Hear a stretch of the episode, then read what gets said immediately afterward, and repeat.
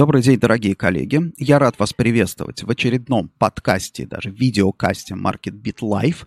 Напомню, что эти подкасты транслируются в реальном времени через Facebook, затем я их выкладываю в YouTube, и а, в ленту подкастов. И на эти подкасты вы можете подписаться через любой агрегатор подкастов а, и введя адрес live.marketbit.ru. И тогда вы будете получать каждый новый выпуск автоматически в ваше мобильное устройство. Я очень рад, что у меня, мне удается а, постепенно популяризировать этот формат передачи, там, распространения данных, потому что вот, например, наш прошлый подкаст с Николой Абайдиным, например, уже, а, по-моему, 70 человек послушало через платформу подкастов, да, через Facebook обычно меня смотрит около там 250 человек, вот чем больше будет людей через платформу подкастов, тем лучше, потому что действительно в виде подкастов сейчас очень много прекрасной информации доступно. Но это была минутка а, рекламы, а теперь я хотел бы анонсировать нашу сегодняшнюю тему и гостя. Сегодня я хотел бы поговорить о двух актуальнейших темах. Это, конечно, мы не можем не начать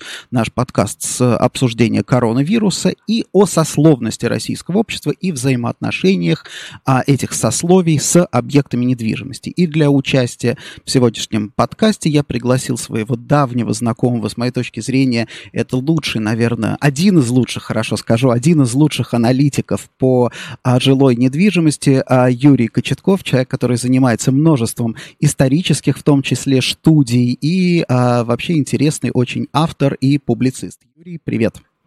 Добрый день, друзья. А, хорошо, Юрий, а вот а, у нас самая актуальная тема сейчас коронавирус. Я вчера написал на эту тему статью, которая доступна на РБК «Недвижимость», где я определил 8 трендов, а, на которые вот эта вот эпидемия коронавируса будет влиять. Скажи, пожалуйста, с твоей точки зрения, там, применительно к недвижимости, какой самый, наверное, самый, самые сильные последствия мы увидим? Значит, э, с моей точки зрения, это, конечно, Дом, родной дом. Именно там мы должны научиться работать будем. А, теперь публичное пространство, ну не то, что они будут закрыты, они будут непопулярны. То есть вот этот формат, когда ты берешь ноутбук, приходишь в какой-то, условно говоря, фудмаркет там или в какое-то кафе, оно будет просто для тебя ну, страшно, что ли, опасно, а вдруг кто там коронавирус занесет. Естественно, у тебя появится стимул научиться работать как следует дома. То есть у нас э, сформируется, во-первых, запрос на телеконференции. Они должны, э, с моей точки зрения, заместить вот обычные э, массовые конференции, к которым мы привыкли. Вот. И второе, это, конечно, усиление роли домашнего рабочего места. В принципе, этот тренд, он уже давно у нас замечен, да, то, что люди все больше и больше работают на удаленке. Да.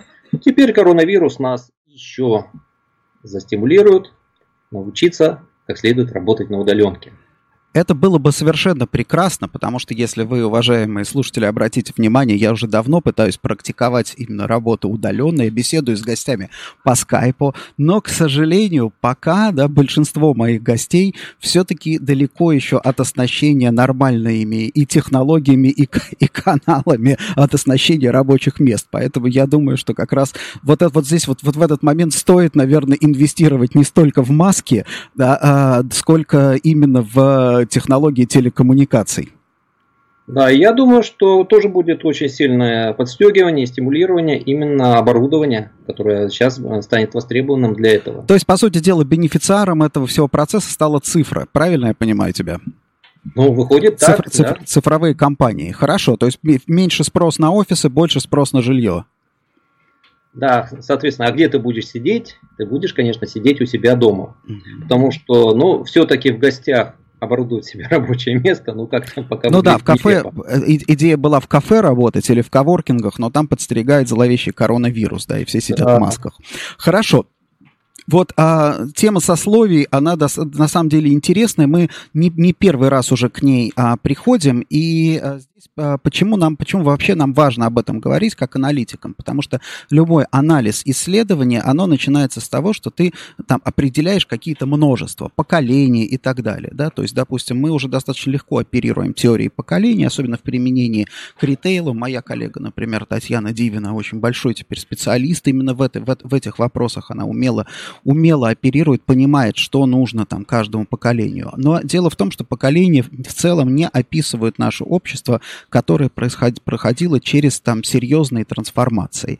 И здесь а, вот а, есть, например, а, концепции Симона Кордонского, да, которая говорит там про сословие, про, в частности, про а, существование податного сословия. Я вот с интересом читал Симона Кордонского, но, к сожалению, вот сейчас я подписался на его ленту и с удивлением обнаружил, что это человек, который оперирует там, да, а, какими-то там странными понятиями, типа экономически, как же он а, обозвал-то а, тех, кто в 90-е годы приватизацией занимался? По-моему, он обозвал экономические террористы, да, или что-то в этом роде. То есть у него достаточно тоже странные понятия.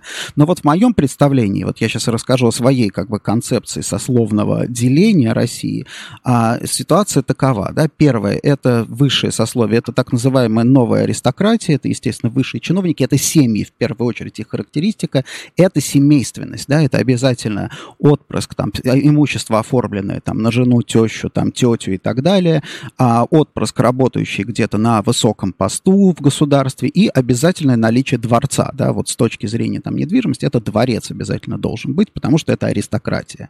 Вот. Следующий, э, э, наверное, следующий слой, это так называемый, пользуясь словами Шувалова, это передовой класс, это крупные бизнесмены, это те люди, которые, по сути дела, обеспечивают движение, да, вот всех капиталов, э, всего вот развития России. Следующий слой, это, наверное, податное сословие, то есть те, кто владеет имуществом частным, да, и платят налоги. И последние, это люди, находящиеся вне закона.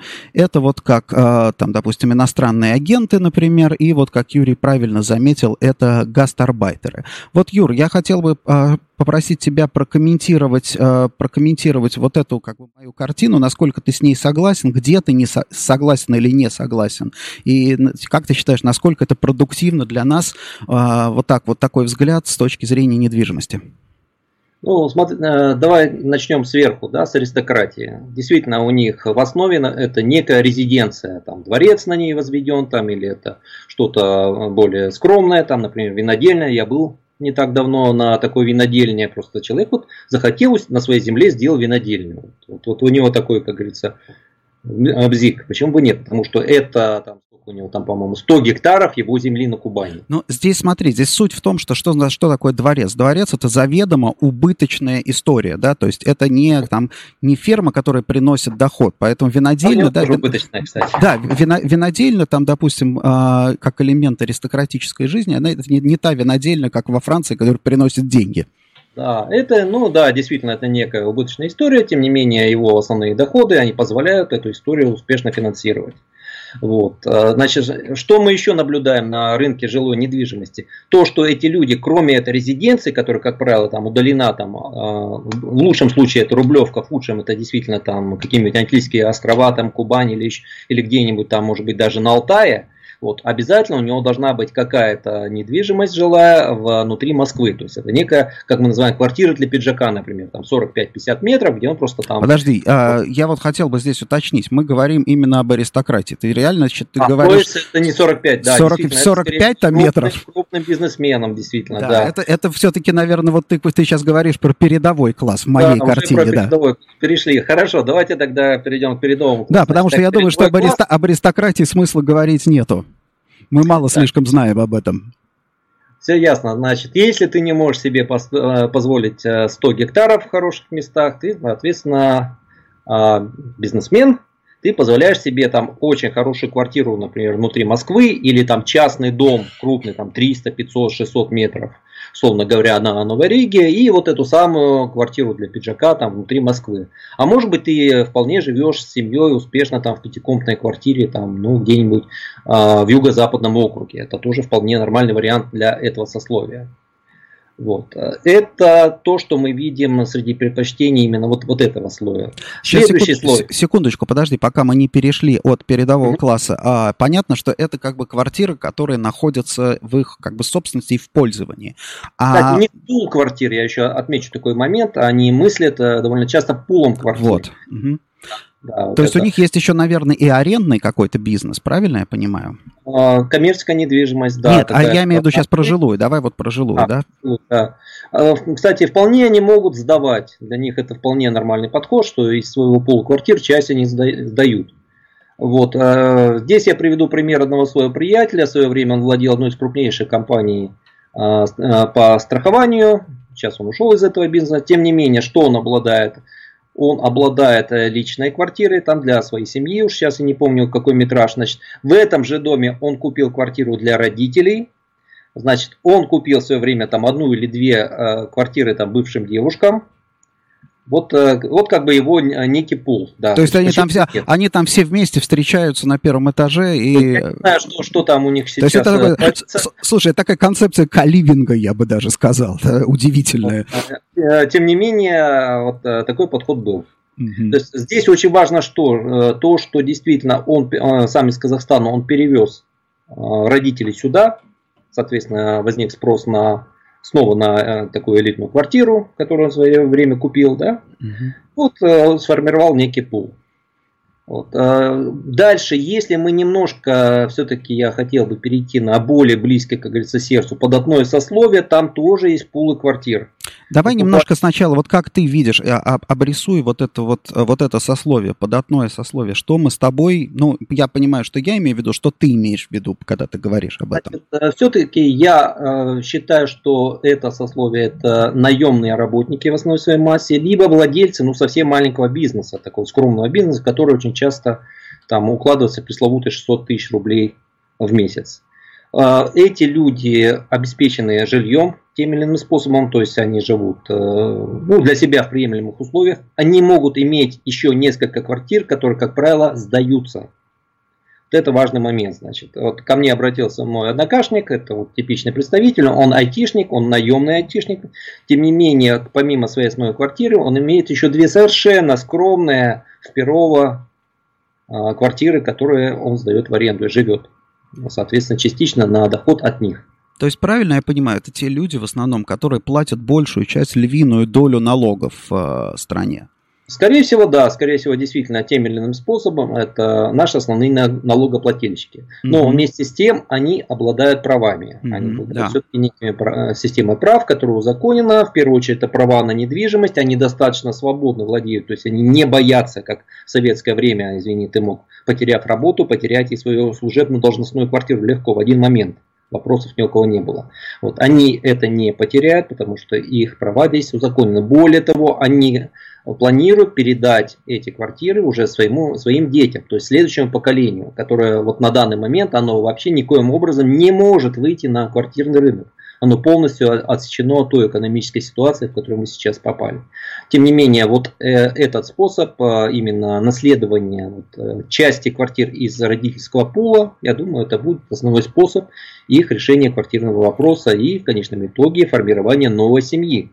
Кстати, интересно, ты а, поднял вопрос, взгляд, потому что мне не приходил а, в голову до конца, что если мы смотрим на сословное деление, в отличие, там, допустим, от классового или даже от, там, от доход, деления по, по доходам, по поколениям, здесь мы смотрим на семьи все-таки. То есть мы рассматриваем, получается, мы должны рассматривать в совокупности всю семью. То есть э, не как бы не вот отдельную ячейку, там, молодая пара, которая там где-то еще только начала там свой трудовой путь, а именно их вместе с родителями, вместе со старшим поколением. Правильно я тебя понимаю? Абсолютно верно. Очень вот хорошо мне знакомая стратегия по моим знакомым моего круга. Это сперва мы вот, э, вкладываемся в квартиры, покупаем одну, две, три квартиры, э, выращиваем детей в одной квартире, живем все вместе, пока они маленькие. Те квартиры мы сдаем, а когда дети вырастают, соответственно, мы передаем им права собственности. Вот эта модель обеспечения жильем своих детей, она, вот, ну, я ее вижу там практически по всем знакомым. То есть, по сути дела, такая модель социального лифта, да, как, а, а, допустим, да, как обеспечить передачу, наверное, там, имущества и задела капитала в рамках своей семьи. Но здесь вот я, например, вижу еще другую интересную тенденцию, то есть у тебя, видимо, знакомые более такие рационально мыслящие, ну, естественно, да, ты так, как крупный специалист-аналитик по жилью, да, твои, у тебя и круг знакомых должен быть соответствующий. Да. Я, например, обращаю Это внимание на, на, на другую интересную тенденцию, да, когда люди, например, там тоже желая обеспечить э, своих детей э, там жильем, покупают в ипотеку какой-то адов неликвид, там черт знает где, за какую-то минимальную цену платят эту ипотеку с расчетом, но успокаивают себя тем, что ну, у нашего отпрыска будет там квартира где-нибудь за, в поле под Апрелевкой. Да, но, к сожалению, поле под Апрелевкой отпрыск не едет. Да. Если ему достается эта квартира, он успешно ее либо сдает, либо продает. Но здесь вопрос, мне кажется, все-таки этот цикл еще не завершился. То есть мы предполагаем, что он туда не поедет, да, но вот все-таки, наверное, пик этого цикла придется на какое время, да, на 30-й, наверное, год. Я бы сказал, что э, на самом деле э, начало этого цикла это уже десятые годы. Угу. Я уже знаю, как говорится, кейсы перепродажи этих Ну, понятно, да. Угу. Уже они, как говорится, передо мной лежат. Угу. Вот. Ну, наверное, пик, э, сейчас мы примерно прикинем, значит, это у нас покупались квартиры на до 2008 года. Детям там, ну, наверное, было там 5-10 лет. Значит, где-то лет через... Ну, получается, вот уже сейчас, э, уже, уже этот процесс должен набирать силу. То есть это должно быть такое достаточно серьезное давление на а, предложение квартир. Слушай, вот еще тоже интересная мысль получается, да, что а, правильно я понимаю, что вот если мы берем вот ту самую а, целевую аудиторию мечты застройщиков, там, допустим, Новой Москвы и Подмосковья, это молодая семья там, до, там, в районе 30 лет, они все-таки не до конца самостоятельны в принятии решений, то есть там достаточно большая роль родителей получается, или все-таки нет, или все-таки они самостоятельные? Ну, Денис, давай мы немножко, как говорится, оттолкнемся от цифр. Вот в свое время, это где-то полгода назад, меня огорошила следующая цифра. Средний возраст заемщика там, по Москве и Подмосковью, заемщика ипотечного имеется в виду, 38 лет. То есть это о чем говорит, что ипотеку все-таки берет взрослое, уже обеспеченное поколение. Молодежь э, вот в ипотечном этом пироге занимает очень незначительную долю. Молодежь, я имею в виду, до 30 лет. Ее, кстати, вообще, вот я посмотрел статистику Росстата, ее достаточно немного. Вот, от 20 до 30 лет у нас 17% по последней переписи. А для сравнения, там где-то вот 100 э, лет назад ее доля была 50-60% вот, вот этого. Юр, но здесь смотри, здесь э, логика же простая. Ты э, как бы не смотрел на вообще более подробную статистику, потому что средняя 38, это может быть запросто горб, например, там типа в 30 лет, да, 29-32, и горб, например, там 40 45, например, да, когда люди там а, берут ипотеку на там более короткий срок на улучшение жилищных условий. И в среднем получается 38. Все-таки, потому что вот я, например, там общался с застройщиком, они мне прям все уши прожужжали, что у них вот типа 75% это вот молодые семьи там с одним ребенком или с одним или с двумя детьми. А, а кстати, нескромный вопрос. А, во сколько лет этот ребенок появился у этих семей? Вот э, как пить дать, это э, после 30 лет. Ну, я так понимаю, они, что да, да, да. молодой семьей, это человек, условно говоря, там 33, там жене там 30, 32, ребенка угу. там 2 годика, вот они прискакали, молодая семья за 30. Нет, ну слушай, у нас на самом деле все-таки замедлилось развитие людей. Например, тот же Airbnb, например, теперь э, не сдает, ну, многие квартиры отказывается сдавать людям моложе 25 лет, то есть не воспринимая их как взрослых, да, то есть, по сути дела, взрослым человек становится не в 18, то есть у нас там сидеть он может с 14, в армии служить с 18, водку пить с 21, а вот, в принципе, ответственно, ответственным квартиросъемщиком в Airbnb он может быть только с 25. Вот, то есть, видимо, явно совершенно вот такое вот замедление, наверное, да, развития да, ответственности. Абсолютно верно. Еще вот мы застали, как говорится, советское время, там вот этот э, момент взросления, это был где-то, наверное, 22-23. То есть тебя, ты выходил из вуза, все, ты уже должен был работать, причем работать в обязательном порядке. Но самое интересное, что здесь государство тем или иным способом тебя уже обеспечило квартирой. Угу. В течение трех лет ты подписывал контракт, вот когда шло распределение там, либо там, если ты, грубо говоря, с завода с ПТУ приехал в Москву, ты там а, работал на лимитой, так называемый, сейчас этого термина-то и нету, да, но лимита что тебе давала? За три года работы на стройке ты снова получал московскую однокомнатную квартиру. Вот, соответственно, ты в 22 приехал, 25 ты уже имеешь квартиру, все, там, 26 ты уже рожаешь. Угу. Да, сейчас это сменилось уже за, за 30 ты уехал. А если мы там 100 лет назад открутим, извините, там в 15-17 лет выдавали замуж. Все, выдавали девиц замуж, и, соответственно, уже к 20 годам у тебя был 1, 2, 3 ребенка. То есть так... мы видим, что у нас, да, это все как сдвинулось. Тогда, получается, вот эти все причитания по поводу того, что у нас меньше молодых, они не играют, в принципе, роли, потому что у нас молодость теперь а, до, там, до 40 лет, по сути дела. Правильно ну, я понимаю? Да, да, тогда 38 лет нас э, как раз не страшит. Да. Это говорит о том, что половина заемщиков у нас как раз молодые люди, э, моложе 38 лет. Да, то есть фактически получается, что вот, наверное, да, можно, в принципе, брать, наверное, вот так вот я мысленно думаю, 38 лет как вот границу молодости, да, то есть 38 плюс это уже зрелость, например, получается, да, да. Вот, вот, вот, вот так вот. То есть тогда, а, как бы, да, когда мы сравниваем себя с а, там какими-нибудь пассионарными странами типа Ирана или Узбекистана, где много молодых, в принципе, нам просто надо понимать, что у нас молодость длится дольше, да, то есть тут главное теперь, главное теперь, чтобы в старости все, ну, как бы не вымирали молодые слишком рано. А скажи мне, пожалуйста, вот а, если мы берем берем, опять же, вот эту концепцию а, стратификацию по сословиям. Какие ты видишь социальные лифты, например, доступные в России сейчас, перехода из податного сословия, да, в, допустим, в передовое? Да, хороший вопрос. То есть вот этот классический лифт, как говорится, много и э, продуктивно работай, и ты уже, как говорится, создашь свой бизнес.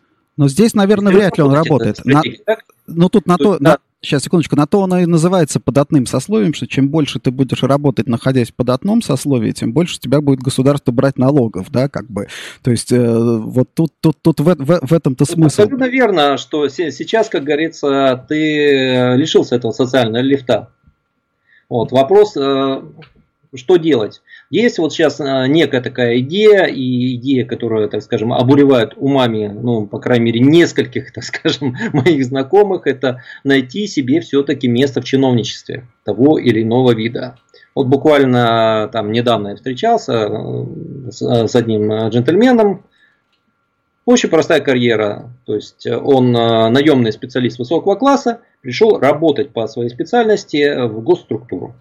Все, и там планируют ему, там, по-моему, лет 35, и планируют там, ну, наверное, за 5 лет сделать уже, ну, абсолютно такую успешную карьеру. А дальше он э, вполне может попасть, вот, кстати, это для нас вопрос, чиновник, который вот еще не в аристократии, а просто значимый чиновник, там, ну, скажем, в московской системе управления, это кто у нас? Ну вот я считаю, что это относится к передовому сословию. То есть я исхожу... Это, это у нас получается передовое сословие, но не бизнесмен в нашем но, понимании. Но да? я, я понимаю так, что вот, допустим, передовое сословие это люди, которые как бы на равных сидят, ну, я не знаю, в одних каких-то, там, я не знаю, предприятиях, мероприятиях и так далее. То есть вот передовое сословие это те, которые вот сидят, там, допустим, вот чиновник, вот там, допустим, допустим, вот там бизнесмен крупный, вот какой-нибудь там, я не знаю, общественный деятель, там, я не знаю, там политик, телеведущий, вот это вот все туда. То есть это те люди, которые на самом деле, скорее, вот я бы их так воспринимал, которые получают от государства больше, наверное, чем они отдают. Вот так вот я бы их определял. Ну, видимо, да, потому что если ты чиновник, там, там уже есть варианты, это так называемые нулевой ипотеки, то есть ипотеки ну, да. с, с нулевой ставкой возникают, да, там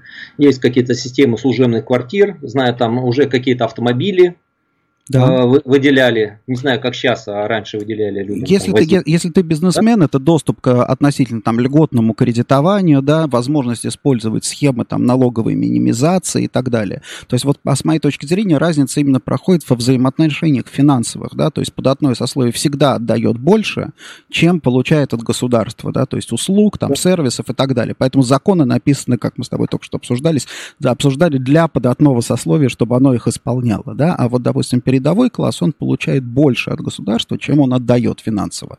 Но он отдает, естественно, государству, тогда предполагается, что он должен отдавать всю сердце, душу и прочее, да, то есть а назад я, получать я сказал, деньги. Что там уже начинает действовать так называемое понятие, да, то есть если для податного сословия у нас система законов и кодексов, mm-hmm. да, то вот чем ты выше поднимаешься, тем там больше вот уже приобретает значимость и самые пресловутые понятия. Неписанные, да, неписанные законы, да. Неписанные, да. Соответственно, ведь что же говорят, если ты зашел в чиновничество, ты должен играть четко по тем правилам, куда ты зашел. Угу. Зна... Не по объективным вот этим законам там, бизнеса и развития предприятий, да, а именно по тем понятиям, которые сформировались в той или иной среде. Угу. По своему знакомому знаю, что он столкнулся с таким понятием, что нормально бесплатно работать по субботам. Это нормально.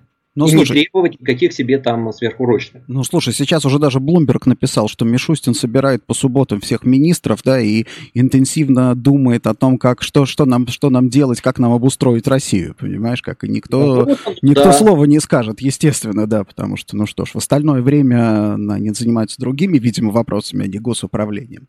Слушай, давай теперь поговорим про, ну, может быть, стоит э, затронуть э, нижний, наверное, сегмент, то, что находится под податным сословием.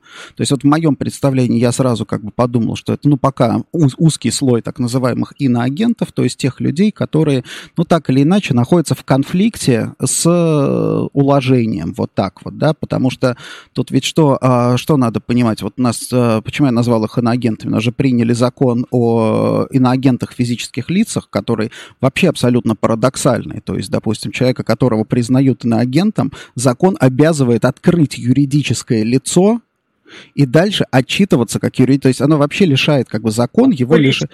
А, да, закон его лишает вообще гражданских прав в принципе, то есть превращает его из гражданского лица в юридическое лицо.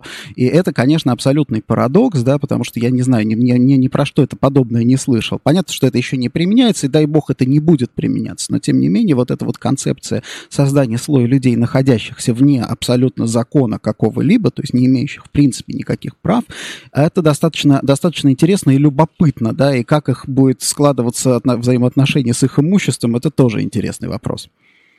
Да, соответственно, эти люди будут лишаться значительного числа прав, который так или иначе податное сословие все-таки еще, еще имеет. Да? И в каком-то смысле это их приближает к вот тем мигрантам гастарбайтеров, которые ну, в Москве уже имеют довольно значимую долю, мы знаем. Да? А с ними э, ведь тоже очень интересно, они действительно не имеют практически никаких прав. Но с другой стороны, э, на них вот эта податная система, то есть давление именно государства с точки зрения извлечения прибыли, оно довольно слабое. То есть, э, хотя, ну, если мы возьмем условного дворника, да, скорее всего, государство изымает от него часть его заработка путем тем, что он там подписан зарплата 30 тысяч, а по факту получает 12 тысяч, да, ему там в конвертике дают. Но это не государство на самом деле извлекает, это извлекает как раз эти самые, это извлекает как раз передовой класс, который управляет ну, да, этим проц... ну, процессом. Мы понимаем, что передовой класс и аристократия как, как раз это основные бенефициары. Ну вот, кон- конечно, да, то есть получается, что, допустим, вот у гастарбайтеров у них нет прав, да, но у них нет особенной обязанности вот в таком смысле. Да, и в первую очередь у них есть такая вещь, как мобильность. Это недаром говорят, что если ты там проштрафился вплоть до уголовного дела, там попал, там таксист попал в какой-то ДТП, просто уезжаешь снова угу. там, в свою Южную Республику, там меняешь немножко закорючку фамилии, делаешь новый документ, угу. возвращаешься обратно уже, как говорится, с новым чистым именем. А вот, кстати, интересная вещь, то есть получается, что вот этот вот низший класс, он еще будет, а, по, по сути дела, лишается мобильности, да, то есть вот эти все запреты на выезд, да, а, то есть, по сути дела, человек из-под одного сословия переходит в низший класс в тот момент, когда у него вот эти формируются долги, то есть банкрот, ну, даже не банкрот, а вот те должники, по сути дела, да, они тоже туда, по да. сути дела, попадают, потому что они не обладают э, вот этими, да, а, гражданскими там, правами, правом на свободу передвижения. Кстати, очень интересно, что Бастрыкин, например, предложил вообще в Конституцию внести изъятие имущества у коррупционеров. То есть тоже, в общем-то, вот эта вот идея выталкивания там людей в, по сути дела, в, в сословие неприкасаемых, это, в общем-то, такая... Вот она так будоражит, видимо, мозги, как, как, мозги наших руководителей. Вот, скажи, да, мне, наверное, да. скажи мне, пожалуйста, вот для этого, для низшего класса, вот если мы возьмем, да, какие есть социальные лифты для переходов под одно сословие? А, Все-таки сначала это какой-то совершенно малозаметный для налоговых органов мелкий бизнес. То есть какие-то торговые точки, условно говоря, вот то, что я наблюдаю там на, на рынках, там снял в аренду место, да, начал чем-то торговать. Соответственно, там упрощенная вот эта система mm-hmm. налогообложения, вот, а человек начинает немножко зарабатывать. Потом он, в моем понимании, приобретает уже такую стабильную, там, ну, торговую, либо бизнес-точку, в которую нанимает своих, как говорится, бывших там сослуживцев, бывших там, не бывших, конечно, а реальных земляков, да, то есть начинает их эксплуатировать. Вот. Ну, самый простой пример, там открыл парикмахерскую, да, нанял там 5, 5 парикмахер, которые тебе там по 200 рублей начали стричь. Вот. Соответственно, начинает зарабатывать, э, начинает уже приобретать квартиру в э, анклавах. Что такое слово, да? Я не, не буду говорить слово гетто, я скажу, ну, в неких анклавах, э, которые каждая у нас э, национальная группа, она имеет, ну, какие-то свои места притяжения. То есть это то, что ты назвал недавно для передового класса пол квартир? Это тоже да. своего рода анклав? В каком-то смысле. Вот. И а, идет такое, ну, как бы медленно ползучее движение уже в податное сословие. То есть э, в какой-то момент человек уже может себе купить гражданство, да, полноценное российское гражданство. А, после этого он а, попадает уже в податной класс, и если действительно у него есть жилка, у него есть, как говорится, некий успех, он уже потихонечку движется, к, я думаю, к крыше своего, как говорится, роста. Это передовой класс наших бизнесменов. То есть человек, который владеет там сетью ресторанов, там, восточной кухни, например, да, так, скажем. Mm-hmm. Вот, э, и тогда он уже, конечно, выходит на хорошие квартиры, уже выходит на земельные участки, Э, Подмосковье, да, так, ну, это, это есть уже фактически сложившийся бизнесмен уже с белым хорошим паспортом, уже со свободным достаточно выездом там, в пределах там, СНГ и всего прочего, все, человек проехался по этому социальному лифту. Но что здесь интересно, вот э, альтернативные пути, кроме как вот этого такого мелкий, средний, крупный бизнес, я пока не вижу. То есть этот человек, он не может а, поступить в ВУЗ. То есть образование не является социальным лифтом. Да, а, а что дальше? Угу говорится, он э, с гирькой э, на ноге пойдет, потому что все равно он а, будет минус одну ступеньку к, сокурснику получать. Да? И более того, ну хорошо, ты кончил вуз, а что дальше? Это раньше там э, тебе, как говорится, было гарантировано трудоустройство от государства, сейчас-то нет, сейчас ты снова куда идешь? Снова в бизнес идти. Ну, не знаю, в чиновничество, как, как у нас относится к тем, кто раньше был гражданин другого государства. Я здесь не очень владею этим вопросом. Ну, подожди, он, он, он, у нас уже в Конституции, собственно, Путин предложил записать, что это невозможно, кто имел вид на жительство и гражданство другого государства, да, то есть все. А, да, то есть это там даже, у нас да, там да? даже с видом на жительство уже все закончено. Ну, да. Вот. А, тогда вот я еще, знаешь, еще какой вопрос хотел затронуть уже к концу нашей с тобой дискуссии.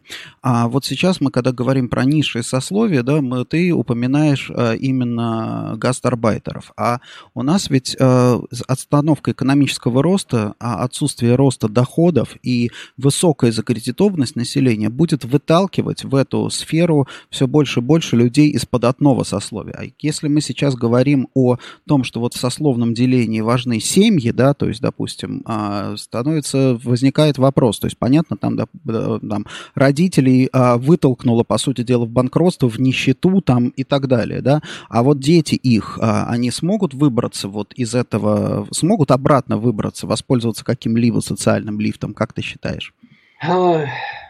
А вот дети, я все-таки э, думаю, что это то самое пресловутое поколение X, Y, Z, которое сейчас научается как-то жить и существовать и добиваться успеха без имущества вообще. То есть им надо в армию идти в То России? У них, да, их задача каким-то образом найти вот ту нишу. Может быть, эта ниша там, условно говоря, связана с... Вахтовой работой, например. Ну да, может быть вахтовая работа, может быть это даже работа на, за, на Западе, в Европе, то есть каким-то образом вот эту мобильность приобретя, ты будешь ее использовать.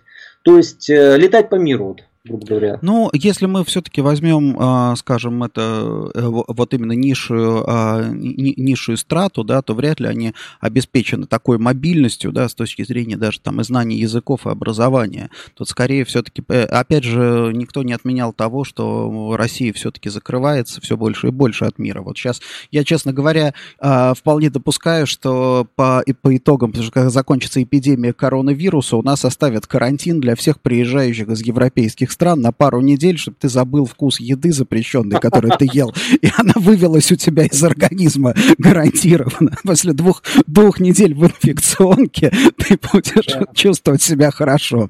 Вот. Хорошо, Юр, спасибо большое за, э, за, это, э, за, за, за эту беседу. Уважаемые коллеги, э, подписывайтесь, пожалуйста. Еще раз напоминаю вам, подписывайтесь здесь, пожалуйста, на мои подкасты, либо в YouTube, либо в Фейсбуке. И уверяю вас, что если вы начнете слушать вообще подкасты через э, программы-агрегаторы, для вас откроется целый мир интереснейших материалов. Всем желаю хорошего дня э, и поздравляю с наступающими праздниками. Счастливо!